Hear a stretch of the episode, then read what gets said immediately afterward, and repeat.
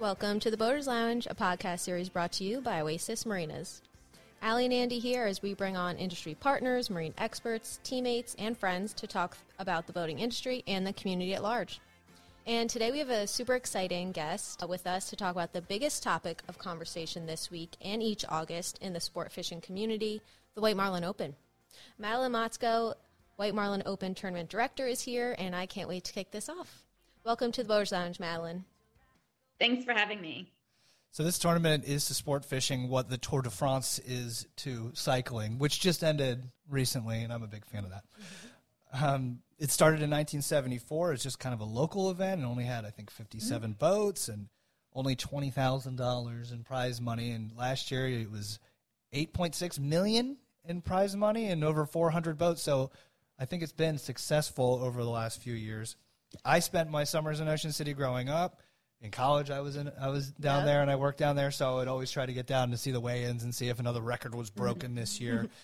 Um, it was always just a, a, great part of my summer. How about you, Allie? Yeah, no, it's incredible the atmosphere and excitement. Like you can't compare it to anything else. I've been the last two years since I've lived in Maryland, and you really just can't even describe it. It's so cool.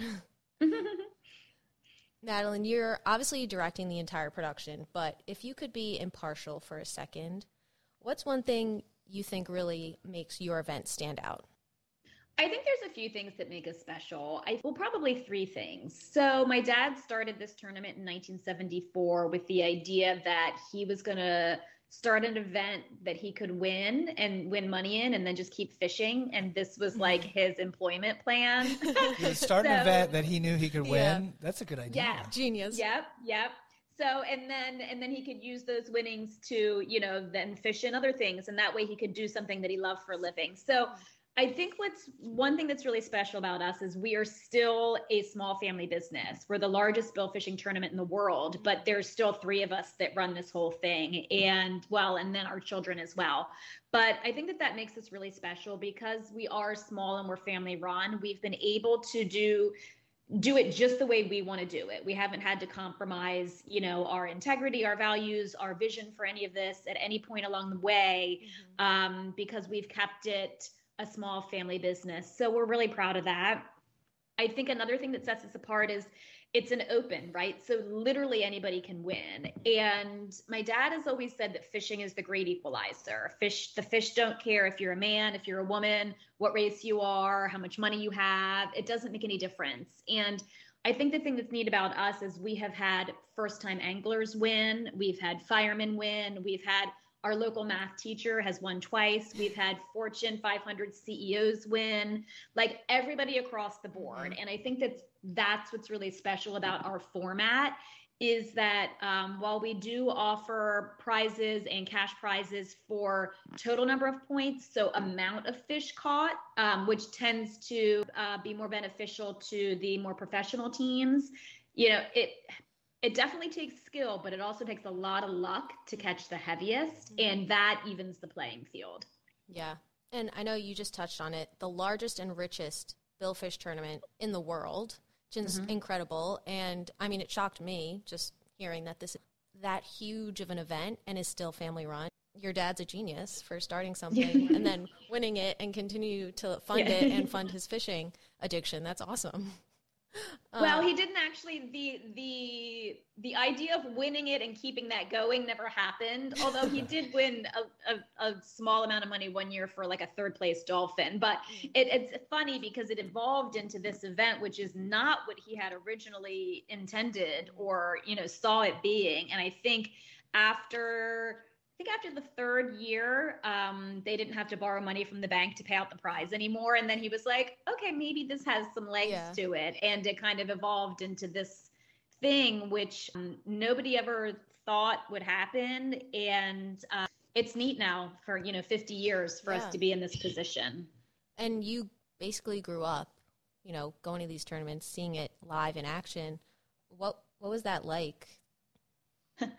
um, I've never known. So the the tournament is older than my sister and myself, and neither one of us have ever known a summer that doesn't revolve around the White Marlin Open. Mm-hmm. Like, what does that even mean to have a summer that you can relax and go to the beach and enjoy things? Like that's so foreign to us.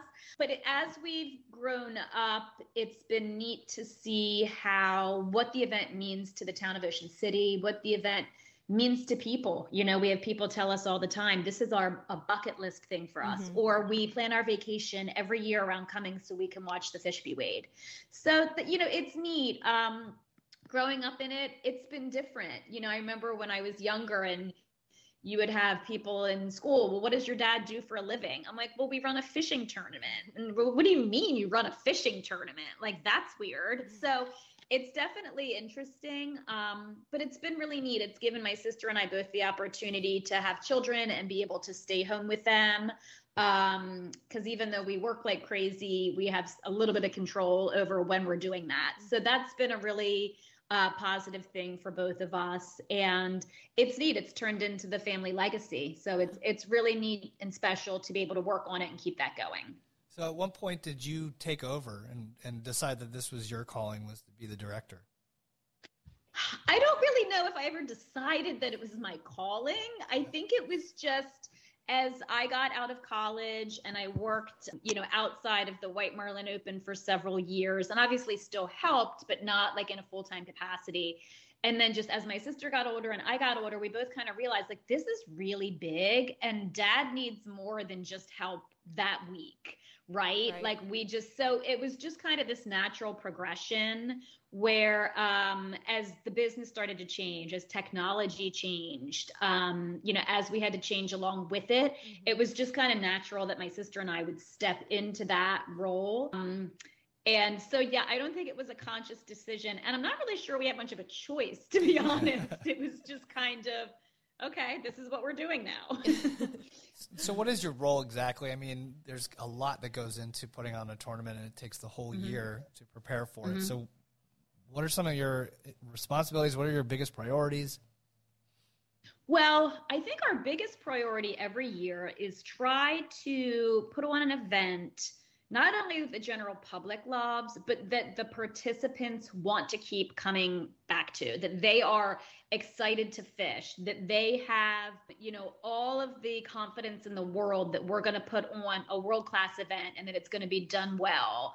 So, you know, that's always our main priority. So we listen a lot. We get feedback from our anglers after each event and see, you know, what would you like to see changed? You know, what are some things that you think we could work on or that kind of thing. So I think that's our biggest priority. But again, really, uh, you know, my dad is still working, although he's 76, so he's getting older. Um, my sister and I have taken over the majority of things. And I, I, can't even say what our biggest priority and what our responsibilities are because it's just, it's literally everything. So from marketing, you know, website, computer programming changes, registering boats, merchandising. I mean, like you name wow. it, and we do it. Wow. Yeah. A yeah, small like, but How many people team. are on your team? And I'm like, well, our team is just us, and nobody can ever believe that. And then, you know, of course, we have great support staff during the week, mm-hmm. um, but the rest of the year, it's it, every single aspect of any business. We have our hands on it. Small but mighty, and and you control mm-hmm. the product going out there. Exactly. Mm-hmm. Tournament week has to be nuts for you and your team. What's your daily schedule like starting Monday, August 7th? Well, you know, our, for us, it really starts our two registration days. We've got Saturday before and Sunday mm-hmm. before, and the people don't know this. The vast majority of boats register the day before the tournament starts huh. because everyone's watching offshore weather. You know, they want to see how that's going to go. Um, it's also just the camaraderie, and it's a great event, and they love to go down and see people that they haven't seen in a year, and you know, it's a big party. So Sunday for us is a really big crush because we'll have over 200 boats register, um, you know, in that one day, which is a lot. Yeah. So Sunday's crazy for us. And then starting on Monday morning, it's you know, dealing with boats have submitting their lay days and determining how many boats are fishing that day. That's one of the first things we do.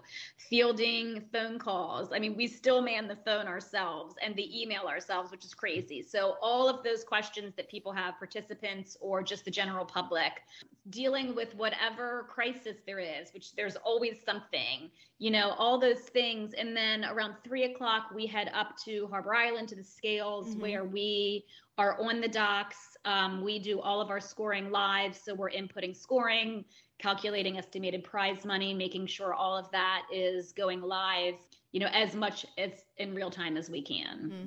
And it's a five day event. Just it is. Right. So you guys are out there starting 4, 5 a.m., right when the boats are going yep. out? Yep, it's a crush. It's mm-hmm. a long, we, have got a long stretch of 20 hour days it's funny because my dad used to always say, "Oh, it gets every year it gets harder. It just gets harder." And I was like, "Oh, whatever. I'm in my 20s. It's fine." and now as I get older, I'm like, "Geez, every year this gets harder and harder." and there's also a lot just going around, like in Ocean City this whole week, and it's the 50th yeah. anniversary this year. Uh, we know you've been working on this year's event since the day after last year's event in 2022. Yep.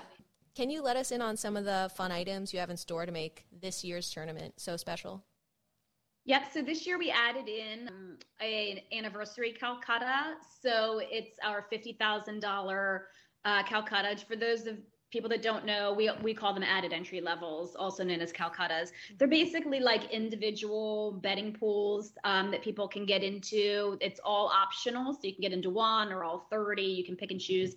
So we added one this year for a fifty thousand dollar entry fee for our fiftieth anniversary, and that's a white awesome. heaviest white marlin winner take all. So we're excited about that one. We think that might help to get our prize money, hopefully over ten million dollars this year, which would be really incredible. Um, we have our second annual Marlin Fest going on down at the inlet, which is kind of like our our fan festival. You know, you can be at Harbor Island at the weigh-ins, but we started Marlin Fest and you can watch all the boats coming back in through the inlet, which is really beautiful to yeah. watch.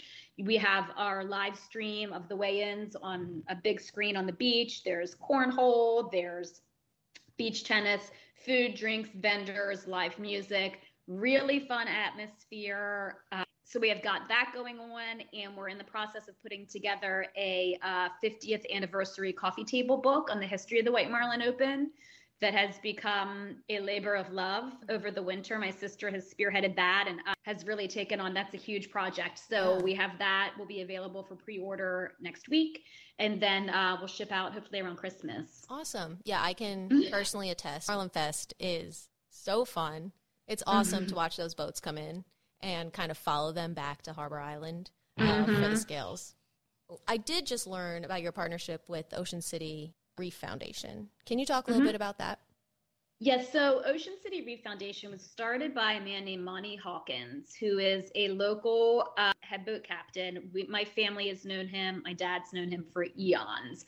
Um, really wonderful guy, and he has made it his mission to build artificial reefs off the coast of Ocean City in order to bring more of the bait fish closer, so that the marlin come back closer where they used to be. In the '60s you know they were much closer to shore than what they are now. And um, that's been his goal. And he is an incredible human being and has has just spearheaded these huge projects just because you know with volunteers because he's great and people believe in the mission and want to help out. So this year marlin fest is partnering with them and we're really excited to be able to help support them and help raise awareness for the ocean city reef foundation.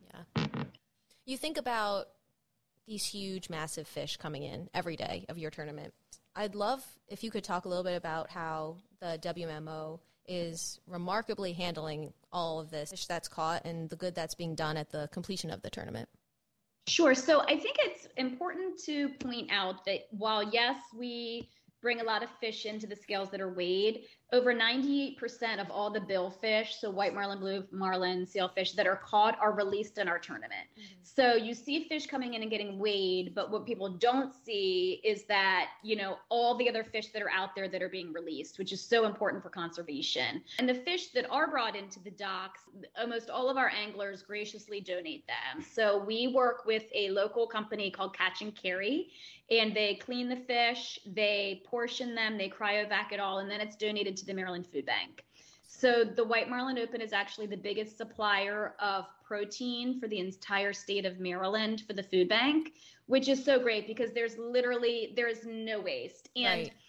I'm, and it's it's high quality protein, right? I mean, it's tuna steaks that are, you know, uh, uh, it's really great stuff that we're donating. The anglers feel good about it. We feel good about it. And it's just helpful for the community.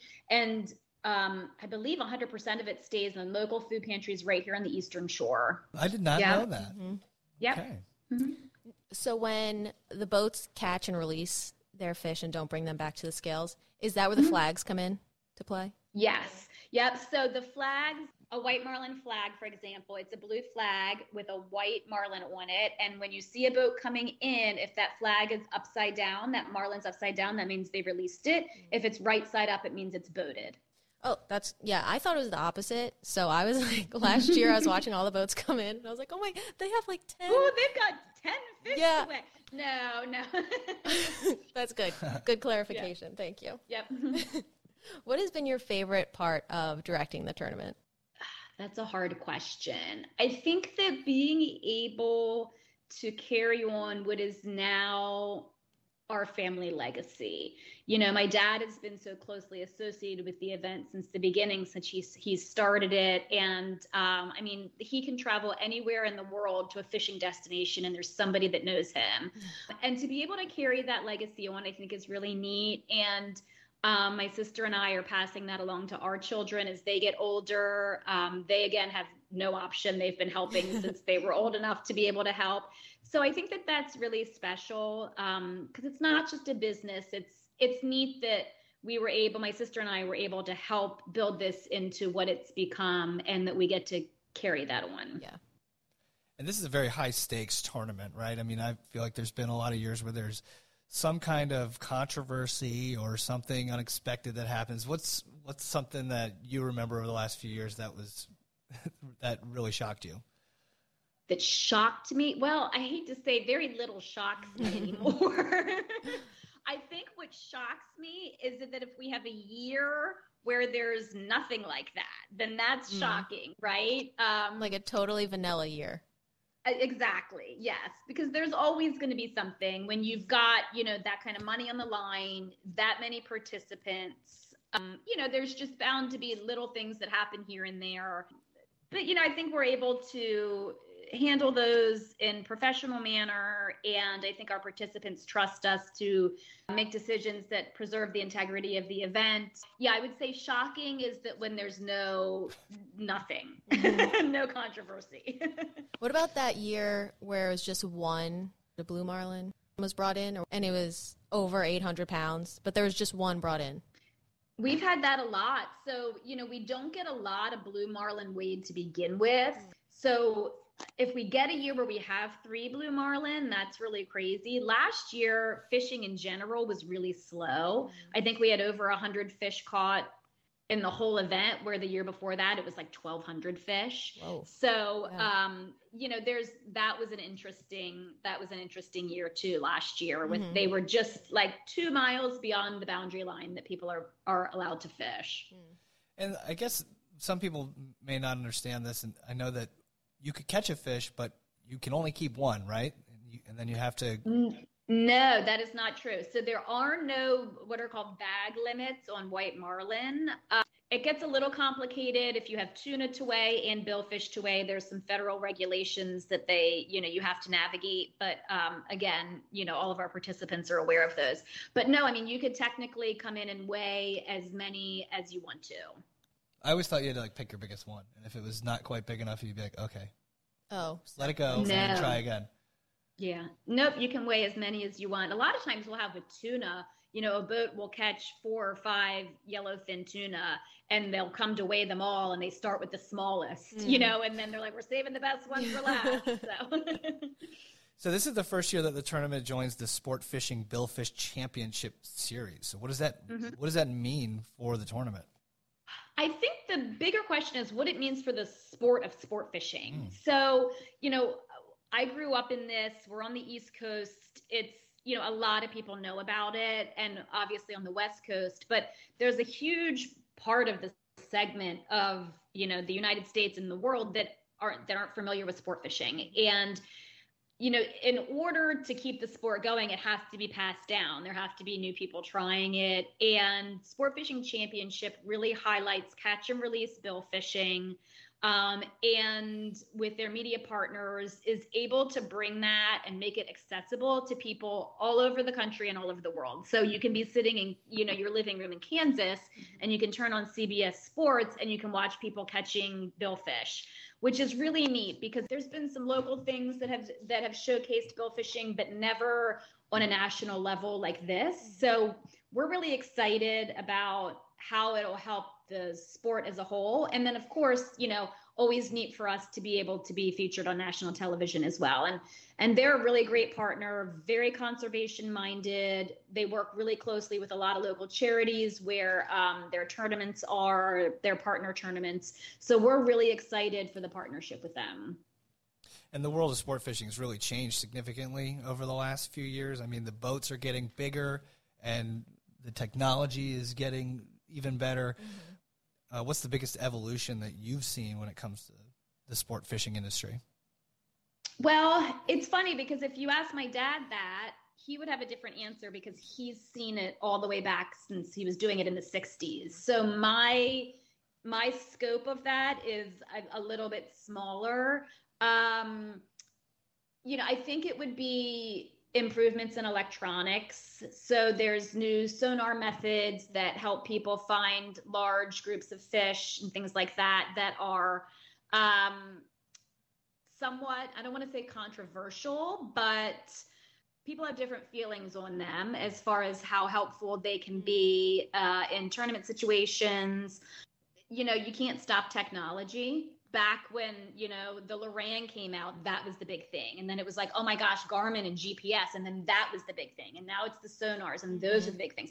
So there's always going to be something else, and I think technology is changing so quickly. You know, just as quickly in the sport fishing industry as it is just in, in the world in general. Yeah. Now, before we close out, the 50th annual White Marlin Open, about how many boats do you have this year? How many are you thinking are going to come in before Monday? So last year we had 408 boats, and um, we always say if we have one more than last year, that we will be super jazzed. Mm-hmm. So we're planning for 450. That's always, you know, but again, so much depends on the offshore weather forecast. Yeah. So, you know, come August 7th, we'll see what that forecast looks like and where we're headed. But we're definitely expecting a successful event. Yeah, fishing has been up recently, better than last yes. year already. So Yep. Should definitely be a good year. All right. Well, thank mm-hmm. you, Madelyne. We know this is the busiest part of your year, so we appreciate your time with us. For those who are mm-hmm. local, get out to the 50th annual White Marlin Open in Ocean City, Maryland, starting this Monday, August 7th. If you can't make it, they have the, the live stream up, so visit the Marlin Cam at whitemarlinopen.com slash marlincam. Before we let you go, you know we have our lightning round, and this time with a White Marlin Open twist. Andy? Okay. So, three questions for you, rapid fire. Well, we'll you okay. can take your time. okay. all right. Of all the boat names that you've seen in the tournament over the years, what's your favorite boat name? Oh, there's a lot of them. Um, there's a boat called Tenacity, which I really like. I think I know because, that one. Really? Yeah, I, I just love it. that. Um, Hold My Beer is another really fun one that I mm-hmm. like. I assume you do some fishing on your own. What's the biggest fish you've ever caught? Well, this will probably surprise you. I get terribly seasick. So my fishing is done oh. off of a dock. So probably like a 21 inch flounder is oh. probably the biggest fish that I've ever caught. so you don't even go, you don't even get a chance to go out on the boats that, that much.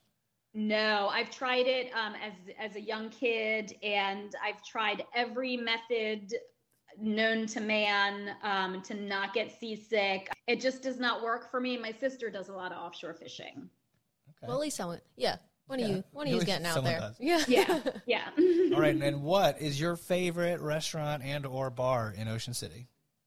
Oh, so my favorite restaurant, I would probably say food wise, I think Liquid uh, Liquid Assets is really hard to beat. I think they've got the best food.